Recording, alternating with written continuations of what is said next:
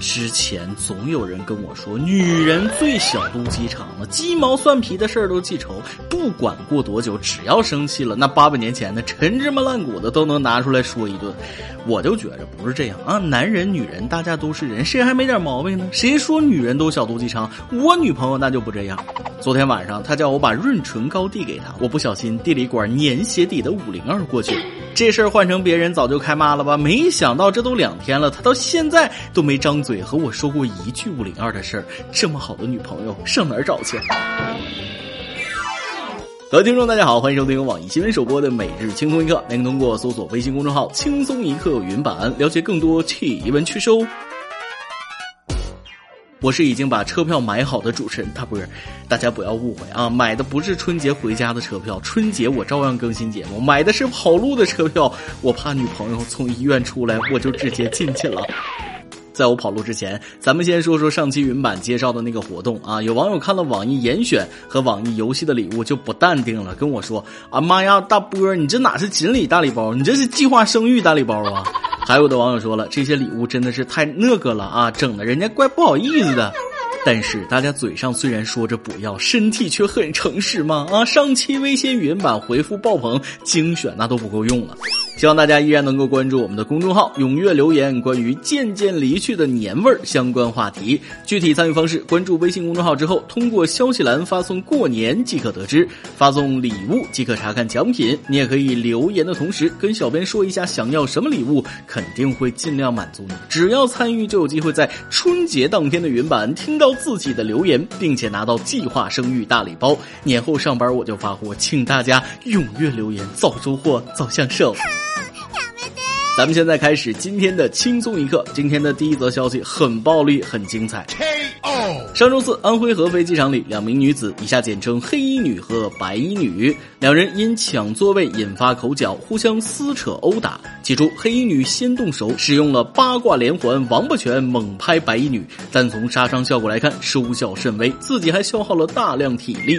借着黑衣女喘息的机会，白衣女脱下外套往地下一扔，反击开始。只见白衣女一个箭步跳上前去，揪住黑衣女的头发，一把将其掀翻在地，把黑衣女摁在地上，使出一招劈头盖脸飘飘拳，一通猛揍。处于下风的黑衣女渐渐丧失了战斗意志，落荒而逃。白衣女则越战越勇，继续追打。最终，民警赶到现场，把两人带走。经调解，作为挑事一方的黑衣女补偿白衣女因误机造成的损失五百元。不知道大家看没看视频啊？虽然打架不好，但确实精彩，尤其是白衣女那段堪称教科书式的绝地反击。用现在打游戏的说法来解说，那就是一技能脱外衣增益 buff，短时间内提高攻击速度和攻击力；二技能薅头发，控制技能百分之二十几率将敌人瞬间放倒；三技能加速，对方残血逃跑时即可触发加速追击，一顿平 A。战斗结果：白衣女击败黑衣女，并获得赏金五百元。且不说这事儿的是非对错啊，家打的也太磕碜了啊！俗话说，光腚捅马蜂，能惹不能撑。自己几斤几两不先掂量掂量，自己动手先打别人，结果还让对方按到地上拍了一顿，挨了一顿揍不说，还得赔钱。以为是个青铜好欺负，人家把衣服一脱变王者了，你说你惹他干啥啊？所以各位以后见着打仗脱衣服的，可得绕道走。圣斗士那都是得把圣衣爆了，那才能爆发小宇宙。这种人那是真的惹不起呀。记得著名军事家孙子说过：“女人之间打架，谁控制住头发，谁就占上风。”但这俩姑娘因为一个座位大打出手，也真是太不和谐了。不过也难怪，咱们中国人在公共场合对座位的执念，那真是全球第一。无论在哪儿，公交也好，车站也罢，抢座位跟打仗一样，动不动就起冲突。一个座位而已，至于这么较真儿吗？谁都有脾气啊，把脾气拿出来那是本能，把脾气压下去那才是本事。动手打人是肯定不对，可还手反击其实也是违法的。希望大家都能有点素质，遇到这种事儿主动躺地上挨打啊，那可以等着赔钱。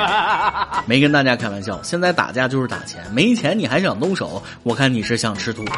话说前几天，南京的李某在酒吧喝酒喝到断片觉得有一桌顾客挡了自己的路，便脱光衣服露出三只小猪和猫咪的纹身，想吓。唬吓唬那桌人，可是那桌人看着纹身都无动于衷。李某越想越气，便走上前去给了他们一人一拳。最终，李某被警方采取刑事强制措施，并赔偿一万八千元。我觉得那一桌子人看到纹身没笑喷出来就已经很克制了，纹个啥不好，还三只小猪，完全让人 get 不到哪里厉害啊！一拳一万八可以啊，大兄弟，看得我都想去酒吧找打了，挨顿揍一万八，那比上班轻松多了。但这么丢人的事儿还是别干比较好。说起挣钱，不知道大家最近听没听过这家店——上海白马会所？经常看新闻的朋友应该都知道这件事儿。前几天网传上海白马会所存在有偿陪侍，有网友爆料称，一名二十八岁的男性工作人员在生日当天收到很多女客人送的贵重礼物，从一岁送到二十八岁。有自称是前员工的人告诉记者，这次过生日事件是真的。不过，对于会所内的陪侍来说，这个生日礼物根本就不算什么。比这次礼物高档的还有很多，比如二十七岁送一辆奥迪，二十八岁送二十八万现金。据介绍，会所里所有的工作人员都是男性，连前台都是男生，主要就是为了给女性客人提供服务。会所里的消费水平很高，与网传的十几万只能开个台、头牌陪侍要有房有车、资产两千万以上差不多。对此，警方高度重视。目前，白马会所已被当地公安机关依法处理，全部停业。门前大桥下游过一群鸭，快来快来数一数，二四六七八。哎。此事一出，轰动了整个家禽界。什么鸭子这么高的价？你让鸡怎么看？你让大鹅怎么看？狗子听了都心碎了啊！都说做人不能太高调，何况一只鸭呢？说到这儿，想起我以前的经历。有次慕名去了一家最有名的鸭店，连锁的，人家那排场哈，简直是大开眼界，各种类型的鸭都有，我挑的都花眼了。最后看中一个体型健硕、身材火辣的，我想不能在人家店里消费啊，不过瘾就带回家了。你还真别说，太爽了，就是有点贵，不能。总消费以后还是得少吃点周黑鸭，尤其是那个麻辣鸭脖，得留点钱过年呢。真是喘了一大口气啊！大家都知道这是个玩笑，会所里的少爷最重要的是低调，出卖色相在违法的边缘不断试探，那活该被抓呀。说到这儿，有的朋友可能被男公关的收入震惊了啊，甚至跃跃欲试，以为找到了一条快速致富的门路。确实不假，很多男公关的收入那非常可观。可你不能光看贼吃肉，不看贼挨揍啊！这些人也不容易，又高又帅，甜言蜜语，百依百顺，那是入门的基本功。想要更上一层楼，身上就得有点绝活。我就问问各位有意愿的男网友，富婆快乐球你吃得消吗？大家自行百度一下，不能说太细，只能说压生艰难，不要轻易尝试。咱普通老百姓还是踏踏实实上班，挣一份辛苦钱，平安小市民嘛，也是一种幸福。别想太多了。最后给大家送上两则调查报告，打断一下你们的美梦。国家统计局二十五日公布的二零一八年全国时间利用调查公报显示，收入越低的居民看电视时间越多，低收入群体每天看电视时间为一小时五十分钟，而高收入群体阅读时长为二十分钟。高收入群体中百分之二十一有阅读行为，而低收入群体只有百分之六点六有阅读行为。我觉着吧，统计局说的有点问题。真正收入低的人是没有时间看电视的，比如我根本不看电视，每天除了工作就是睡觉啊，照样穷。但有一点不可否认，读书绝对是性价比最高的投资方法。今天你翻的书，就是明天你数的钱呢。而下面这份调查就比较靠谱了。话说，加拿大一位心理学教授研究发现，情绪在一周内的变化是有规律的。周一，身心俱疲的过渡期；周二，埋头苦干的打拼日；周三，郁郁寡欢的落寞日；周四，黎明前的黑暗；周五，心甘情愿的加班日；周末，收拾心情的修行日。你是这样吗？你这不废话吗？什么教授这么闲？我上小学的时候就研究出来了。周一到周五是出卖自己灵魂的日子，周六和周日是赎回自己灵魂的日子。尤其是周日晚上，心情那是极其低落的。我将它形容为即将结束双休的焦虑日。所以咱们的每日一问来了：每个人都有自己的快乐源泉，工作之外让你最快乐的事情是什么呢？不知道大家有没有感觉到啊？长大之后的快乐那是越来越少。等到上班之后，我慢慢发现，那领的其实不是工资，而是精神损失费呀。上班实在太糟践人了。说到这儿，现在唯一能让我感到快乐的，就是能给大家录节目。今年过年当天，我主动申请加播一期，让快乐翻倍啊！大年三十照样给大家更新节目。我工作，我快乐。希望年三十的时候，大家闲着没事过来听听。在这里先给大家拜个早年了。今天你来啊，榜跟家榜咱们上期问了，你被朋友坑过吗？说说你的记忆中被朋友坑的最惨的那次经历吧。通过看网友的留言，我发现咱们语音版的听众网友身边的人貌似都不错，没有太坑的啊。微信网友广新十八岁说了：小学寒假好不容易写完的寒假作业借给一个玩的很好的朋友，结果他没有好好保管，被他奶奶拿去卖废品了。主持人，你能想象到我当时的心情吗？我就想知道班主任最后相信了吗？别人的作业都没被卖掉，为什么单单卖掉你的？肯定是你的作业先动的手。微信网友银丝蛋面的经历相比之下就正常了不少。多年未见的同学回来了，通知聚会，去到一看，原来是上传销洗脑课，立马拉黑有劲。就喜欢你这种快意恩仇的人，向你的行为点赞。虽然上期的每日一问大家回答不是太积极，但是上期的爆料，那就就是起名那个啊，大家都回答，那就太踊跃了。各路网友是纷纷献计献策，希望那位姓蛋的大哥能够听到这期语音版。有几个名字还真是不错的。比如网易网友 Julian 说了，孩子可以起名叫但是，顺便给他起个英文名 But。网易网友联合国人权协会会长说了，起的名字叫蛋阳，太阳的阳。这个名字我觉得就不错，很有寓意啊。但是早晨的意思，阳是太阳的意思，但阳连在一起就是早晨出生的太阳。除了上面这位，下面几位网友起的名字我觉得也不错。微信网友西瓜给孩子起名叫淡然，微信网友蓝雪给孩子起名叫但愿。微信网友曾志明给孩子起名叫淡定，微信网友青叶给孩子起名叫淡波啊，感谢这位网友，连我也跟着孩子沾喜气了。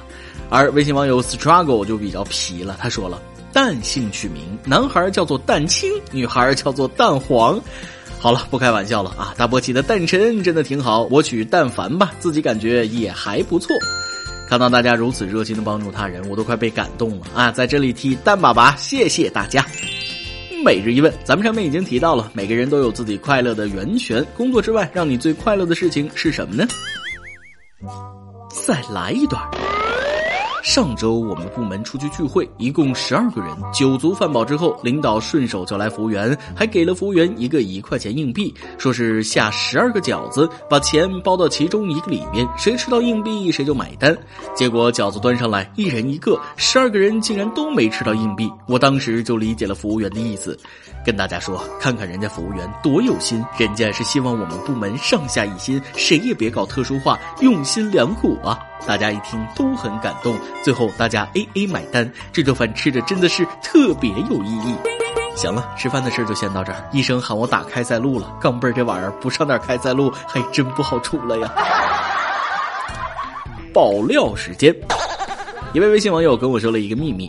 主持人，我现在完了，捅了个大娄子，完全不知道该如何收尾。我是一个高中生，今年高一，学习也不好，不想上学了。但我爸妈执意花钱把我送进我们这儿最好的高中，但我真的不想上学，但又不想伤爸妈的心，我就装病。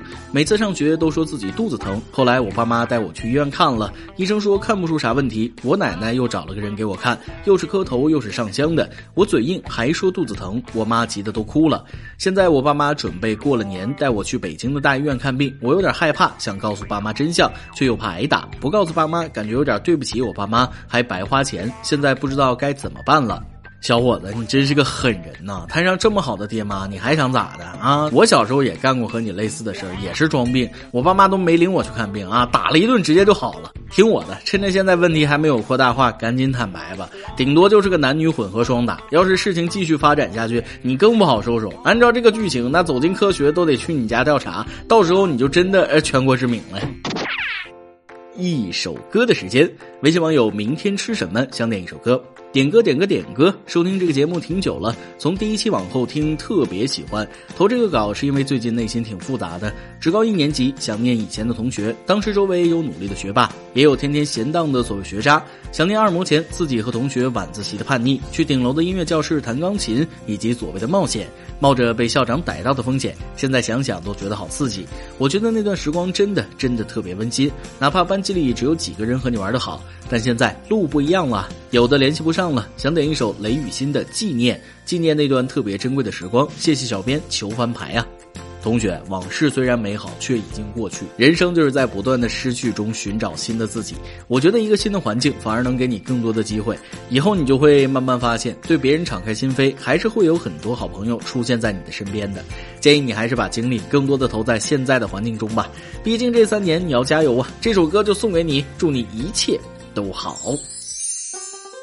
以上就是今天的网易轻松一刻，由电台主播想当地原汁原味的方言播轻松一刻，并在网易和地方电台同步播出吗？请联系每日轻松一刻工作室，将您的简介和录音小样发送至 i love 曲艺 at 幺六三点 com。老规矩，祝大家都能头发浓密、睡眠良好、情绪稳定、财富自由。我是大波儿，咱们下期再会，北北。时间一转眼就过去了三年，一切在我心里开的好皎洁。现在倒计时也不剩几天，脚边的纸片来不及去捡，仿佛是快要冲破压力的茧。离校后大家又各自熬夜，早上的黑眼圈，课上的小。困倦，一天一天又一天，我只想要拉住流年，好好的说声再见。遗憾、感谢都回不去昨天，我只想铭记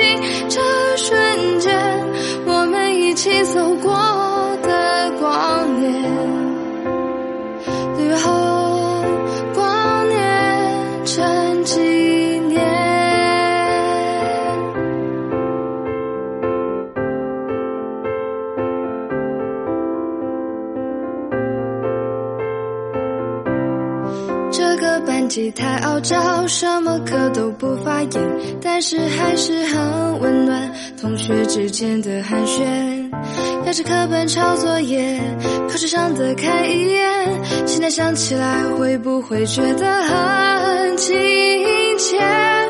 我只想要拉住流年，好好的说声再见。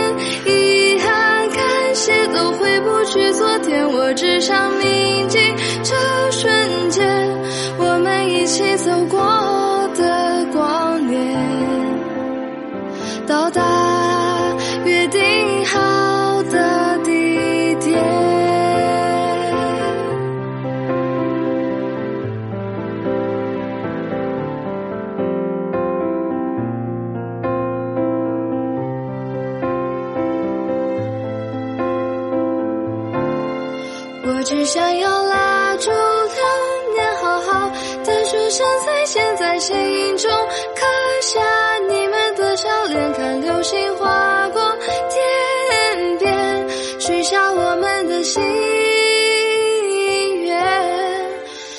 现在。